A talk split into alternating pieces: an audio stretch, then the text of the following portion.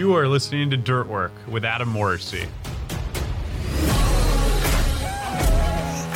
Hi, and welcome to Dirt Work. This is your host, Adam Morrissey. This podcast is brought to you by Trumont Construction and Market Scale. We're joined today by Christopher Hernandez, a civil engineer from Kimley Horn, to talk to us about changes in the civil engineering industry and then also some exciting non for profit work that Christopher and others in the real estate communities are doing to help the next generation of leaders. So, Christopher, to kick us off, if you could just talk a little bit about how you see civil engineering's role in the urban planning and development space. Yeah, yeah, it's a great question.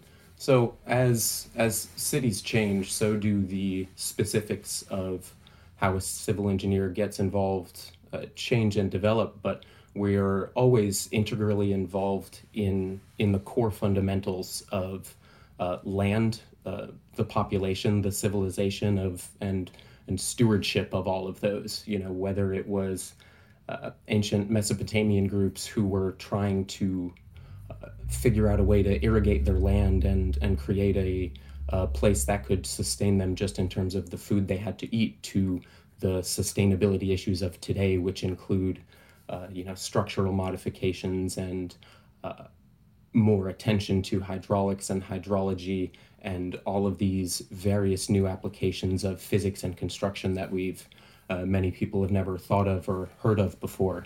Um, you know, it's a it's a very dynamic space, but there's always a tie-in to what we need from the very basics to sustain us as, as people and as communities. We always have to figure out how to protect ourselves from nature while also protecting nature. We have to figure out how to create systems that will sustain the people who are living upon it and living with it at all times. So we always have to have all parties in mind as we're designing and, and developing the, the cities in which we live. Yeah, sure. That, that's really dynamic and a lot there.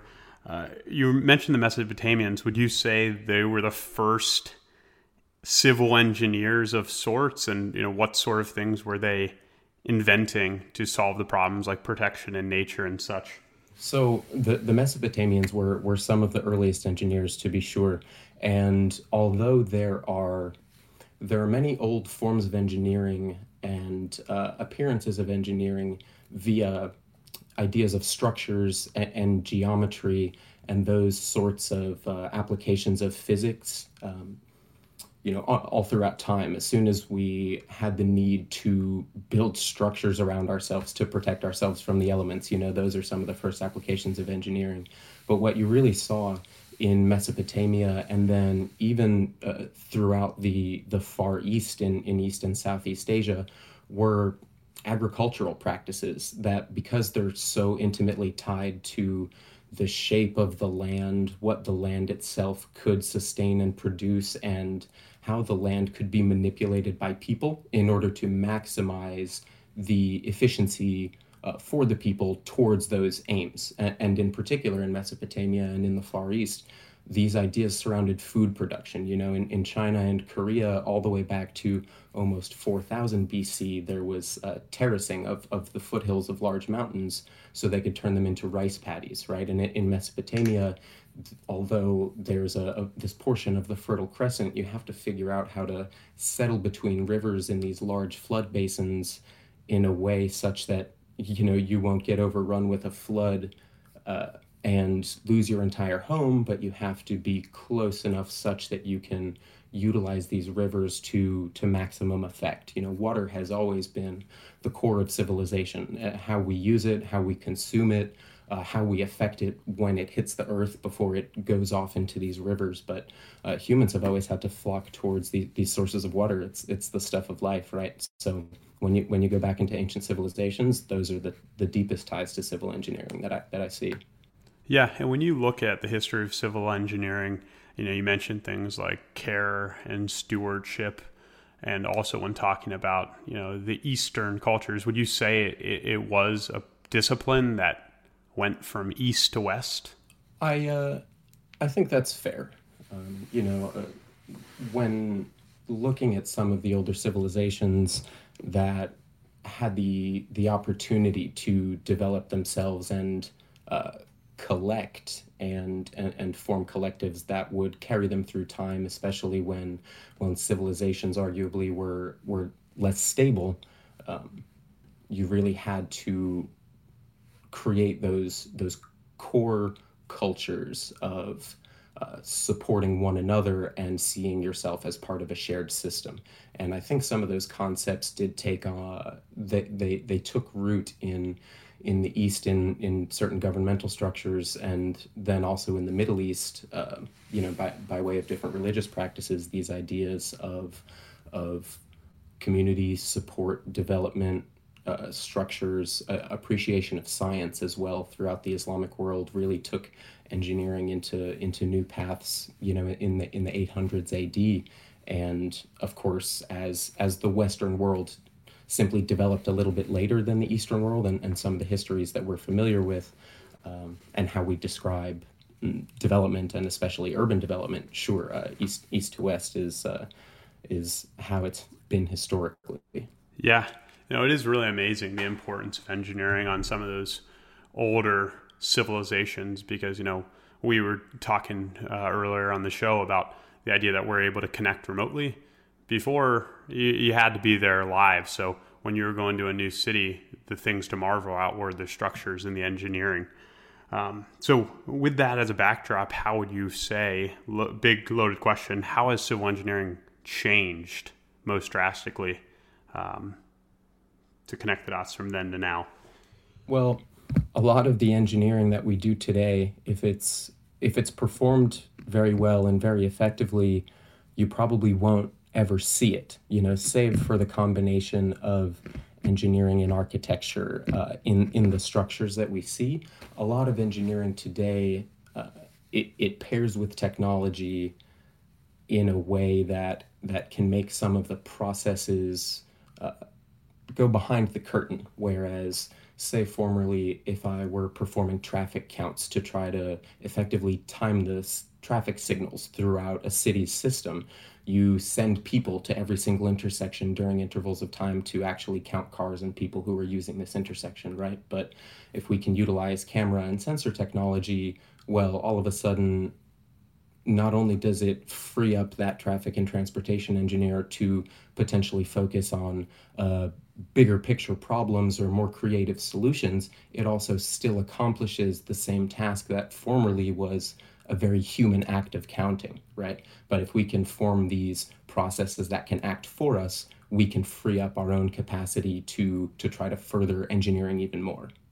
So, to piggyback off that, what sort of platforms and tools and technology are you guys using to do that? Is it artificial intelligence? Is it uh, machine learning, which is, is obviously in the same realm there?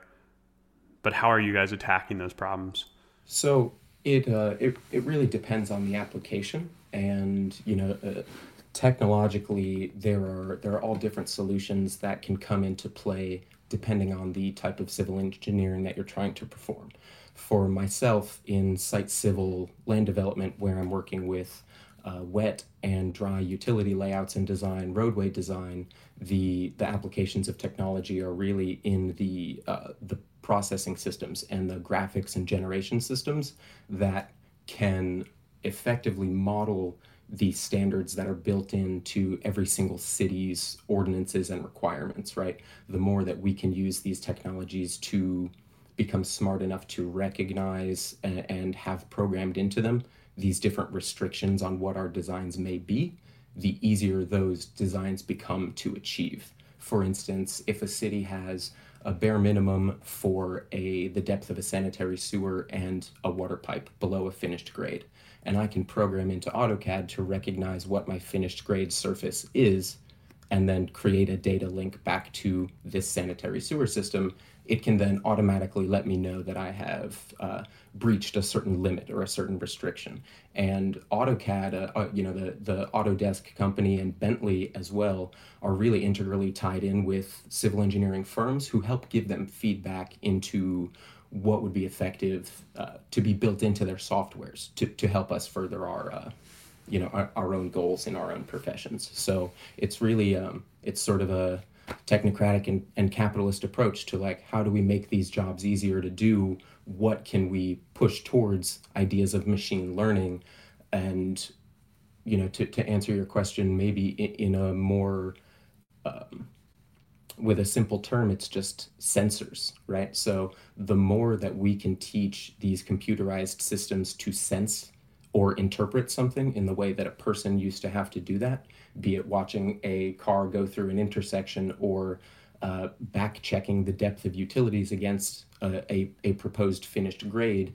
It is uh, the recognition of a restriction or a threshold, and then the processing of that information. So the machine learning aspect is you program in all the questions and back checks that you want to occur along the way, and then you have the machine sense those occurrences for you and then you just can go straight to your solutions instead of uh, looking for all these these problems all the time.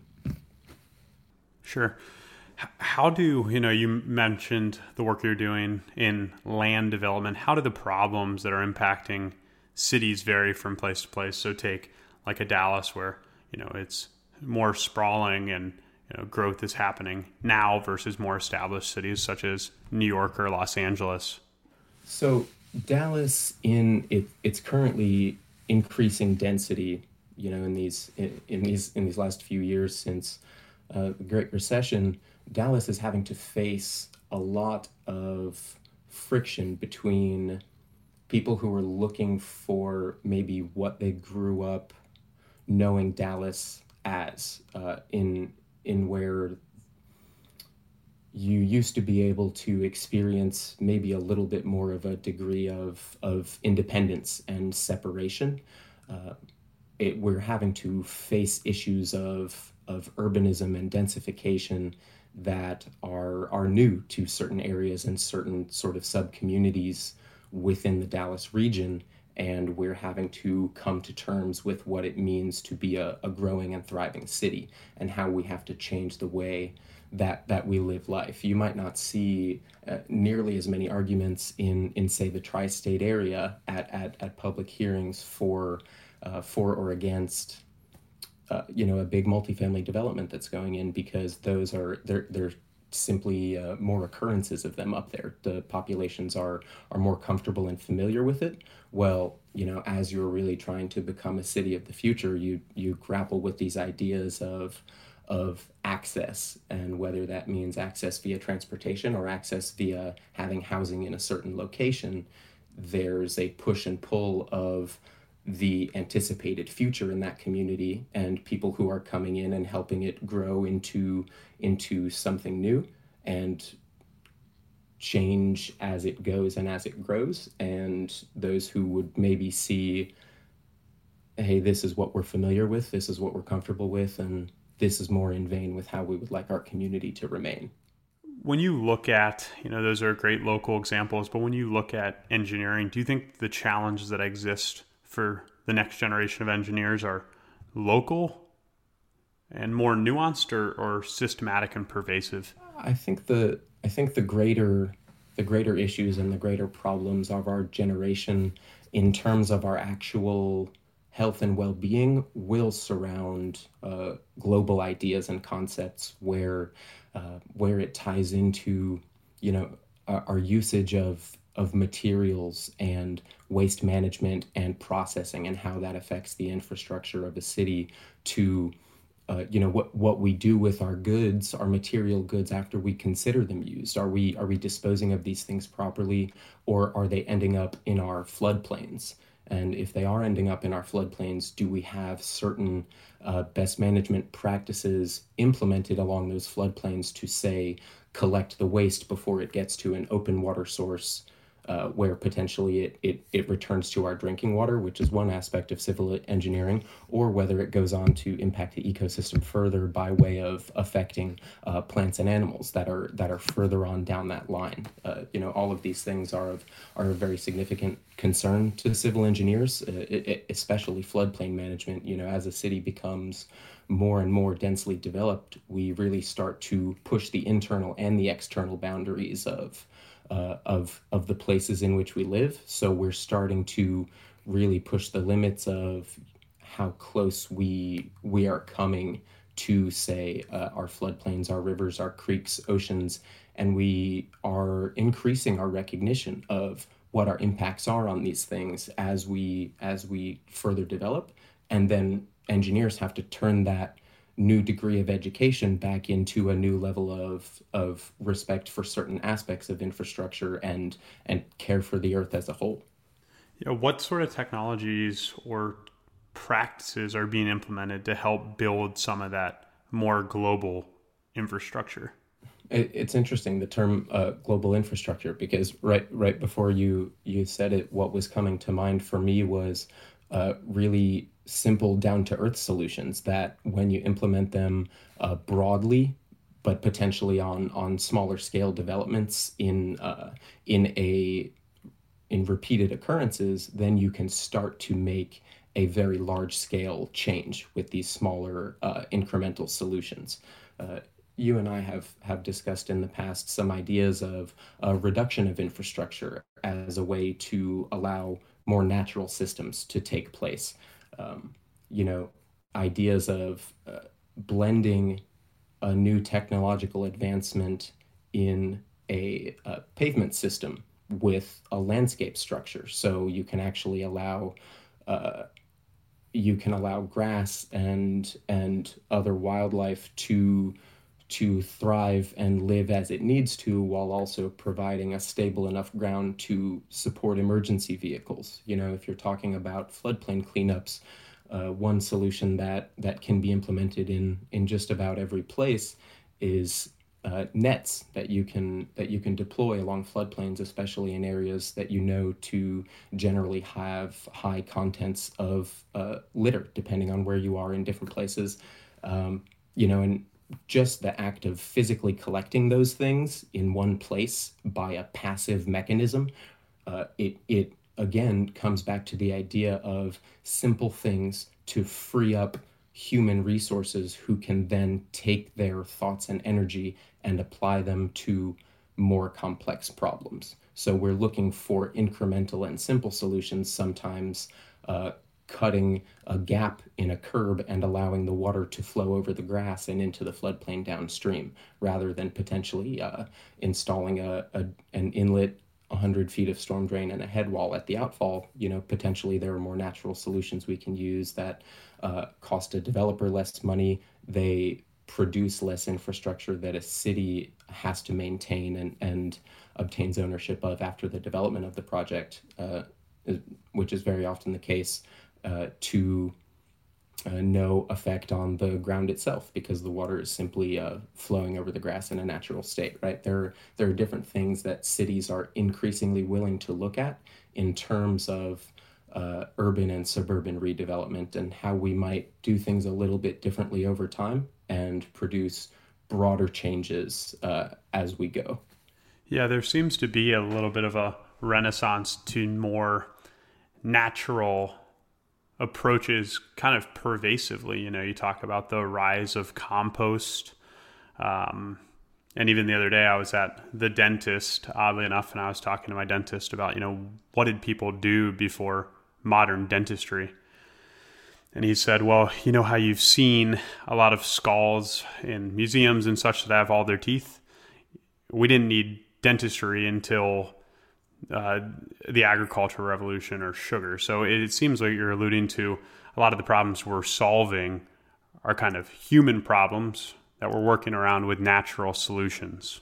And to be sure, not all of the problems that arise in our civilizations are necessarily due to mistakes, right? When we build infrastructure that may have produced a thriving community in its heyday, uh, infrastructure ages, everything uh, naturally ages, right? So, what becomes difficult for cities through changing times is how do we continue to uphold the the commitments that we've already made to our citizens by way of of developing an area and enabling a people to live or to work there how do we sustain the commitments to those people while also developing a new and enabling a community to to also thrive through growth right there are always those those things uh, that are sometimes counterbalances shifting gears a little bit from land to people christopher i know you're involved with the Urban Land Institute Building Industry Leaders Group. Tell us a little bit about what type of work you guys are doing there.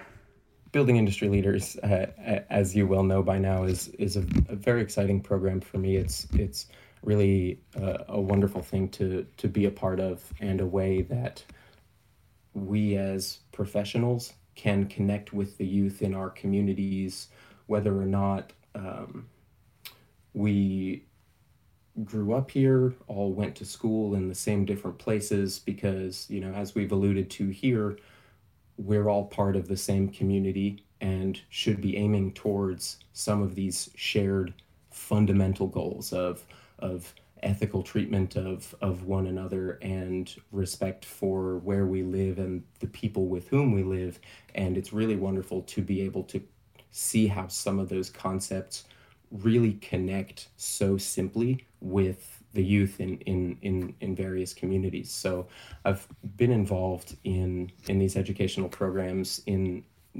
New York City and in uh, Dallas now, and uh, building industry leaders in particular. This partnership that was initially between uh, ULI in Dallas Fort Worth, in Dallas first, then a few years into uh, working with the Boys and Girls Club of Greater Dallas, uh, branched out to connect with communities in Fort Worth.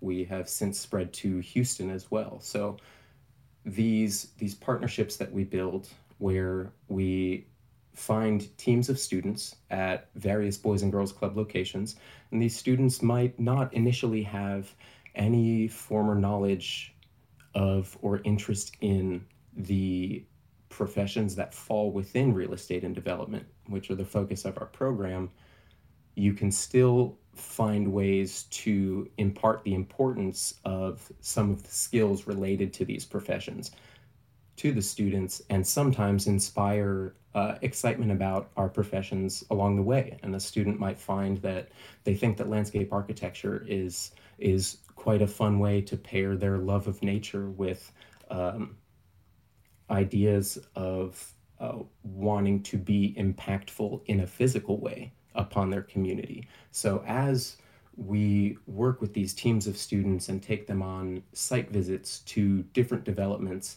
uh, whether it be to discuss how an aging mall in a strong cultural uh, community center in Dallas can be turned into a multi use development of the future, or if we're visiting a once wax paper factory converted into a transit station, now a center, a central hub for arts and entrepreneurship, uh, that is Tyler Station in Dallas.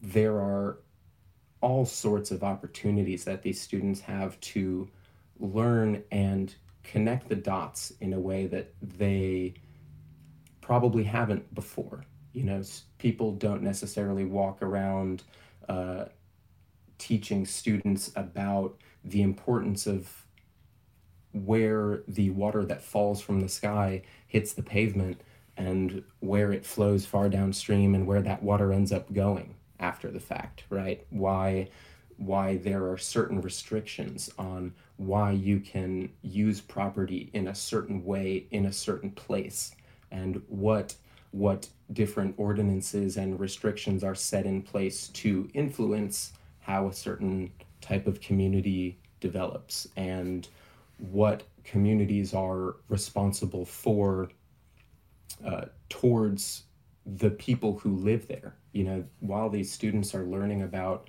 construction and development and civil engineering and finance, these things all really tie into a general set of life skills of, of self education and self betterment and advocacy of yourself. You know, some of the concepts that these students are learning about by way of ideas of real estate and development they're also figuring out potential solutions for themselves in the future, whether or not uh, they are going to attend college and pursue a professional degree, whether they're going to try to enter the construction industry uh, through a trade and, and pursue professional fulfillment in that way, whether a student who likes math and didn't really understand what a good outlet might be. You know, we we have a finance session to to help students realize that there are uh, there are different outlets for um, highlighting the skills that you have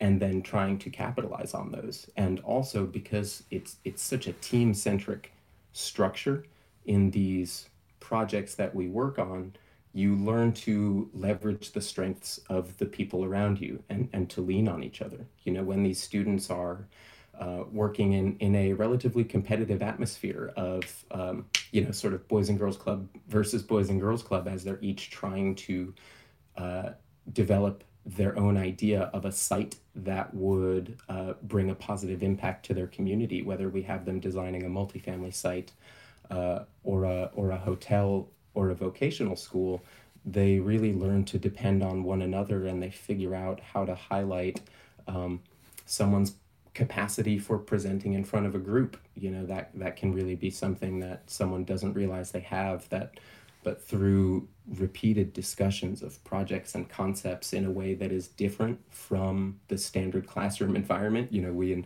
we encourage a lot of talking and collaboration.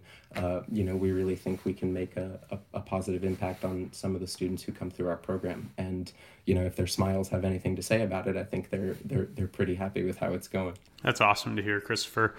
Yeah, for my limited involvement with it, I, I loved how you guys always think big. The projects are of massive scale, like the Redbird Project in South Dallas. I love how they're involved in their own communities and gives them a little bit more investment and a voice in their areas, even at a young age. And then, to your point, the exposure to the skills and the ideas and you know the things that aren't even specific to uh, real estate and development, such as you know presentation skills and that confidence, are really invaluable. So, uh, appreciate you highlighting on that important thing that is happening in the real estate industry. Have you? How long has the program been around, Christopher?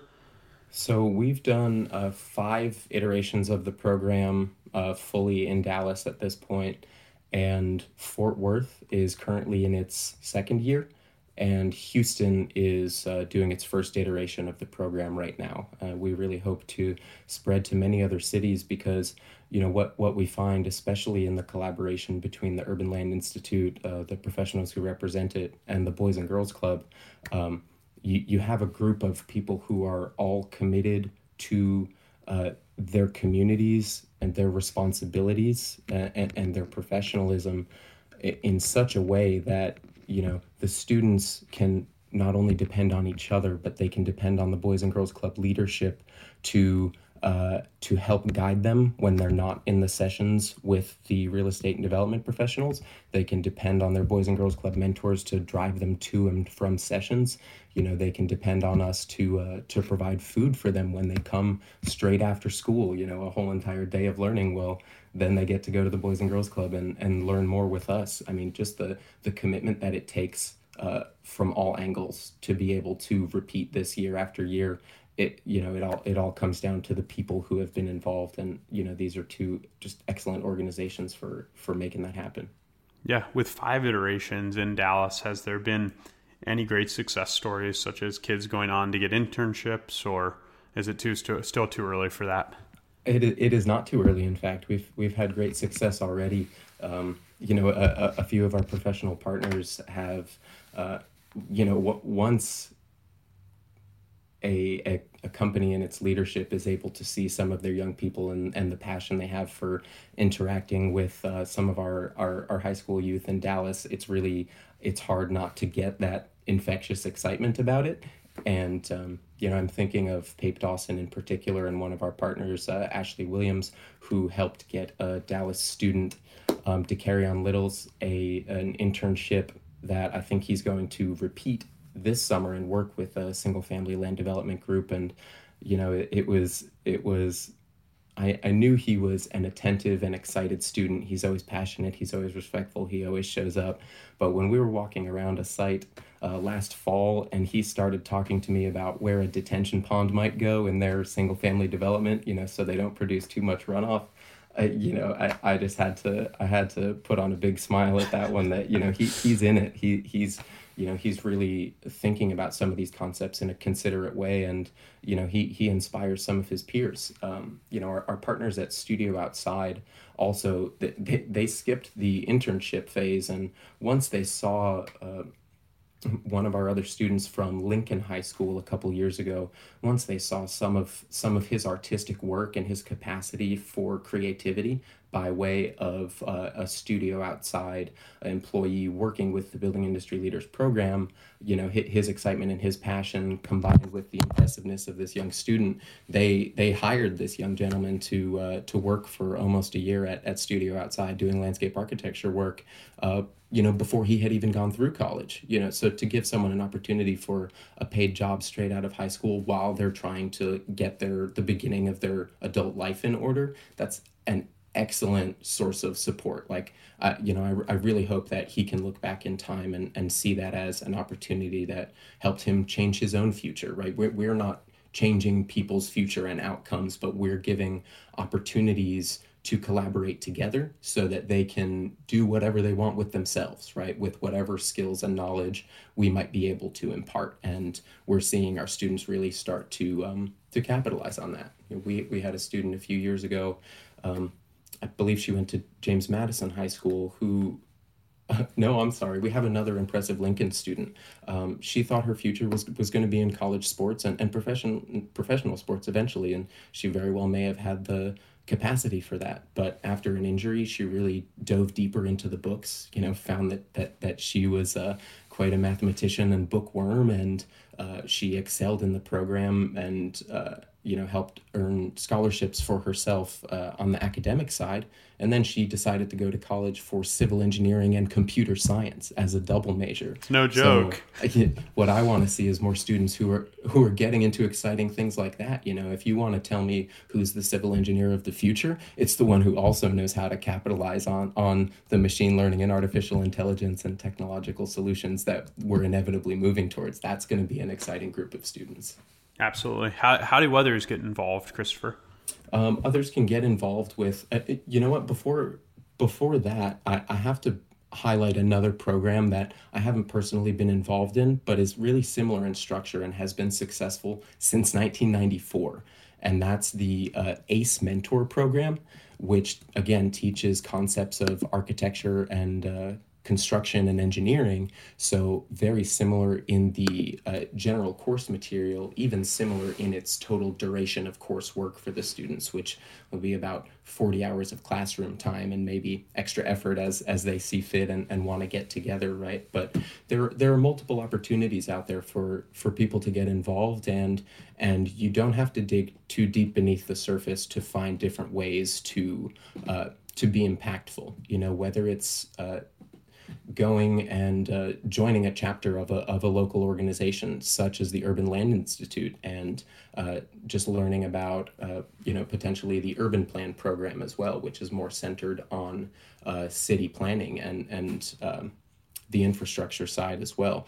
Can really just um, you know get in touch with your own personal connections. Uh, should you be lucky enough to have some of those in the development industry and um, you know just just ask around and and uh, and meet people you know on the uli website there's a, a great short list of uh, some of the founders and leaders of the building industry leaders program uh, josh goad um, jack simone uh, Scott Hotchkiss and, and Laura Oslick. Those are those are some of our great young leaders who are really helping to move this program into different cities, different states, and to ensure that it's not just sort of passed along, but that it's integrally connected in the same core structure of support uh, and engagement that we're trying to achieve. So you know, really, when you when you just reach out to to to the connections who, who are listed there, I mean, these are great people who will help point people towards different opportunities. Whether you live in a different city and are part of the the team that gets this going somewhere new, or whether you want to hop on the list to you know attend uh, one of our uh, end of year celebrations, final uh, presentations of the program to see uh, how our students uh, really uh, present what they've learned over the course of the year or potentially visiting a, a, fundraiser. So you can you know donate a few dollars to the program and then also be in a session where you can uh, get connected with uh, current mentors and volunteers and figure out just sort of uh, how to get on the the next iteration because every single year our volunteer membership and student membership are dynamic. You know everybody applies for engagement with it. And depending on however many uh, students we are able to support in a given city, that's going to help determine how many volunteers we can have every single year. And we're we're really fortunate to have the good problem of having a lot of people who want to be involved. So all we've done every year is you know we just spend time meeting with everyone who wants to be involved and try to get as many people plugged in as we can. Awesome, awesome stuff. Um, important too, to your point of expanding the program and following through. Um, it's an important but often overlooked aspect of the development industry is this uplift of the next generation. So appreciate you leading the charge here locally on that. Um, Christopher, appreciate you coming on the show. That's all the time we have for today, but enjoyed it thoroughly and hope you stay safe out there. Likewise. Thanks for having me on. Take care. Yeah. Thanks, Christopher. Goodbye. Thanks for listening to Dirt Work with Adam Morrissey. We'll have a new episode out next month. If you have any story suggestions or want more info on the show or myself, hit me up on LinkedIn.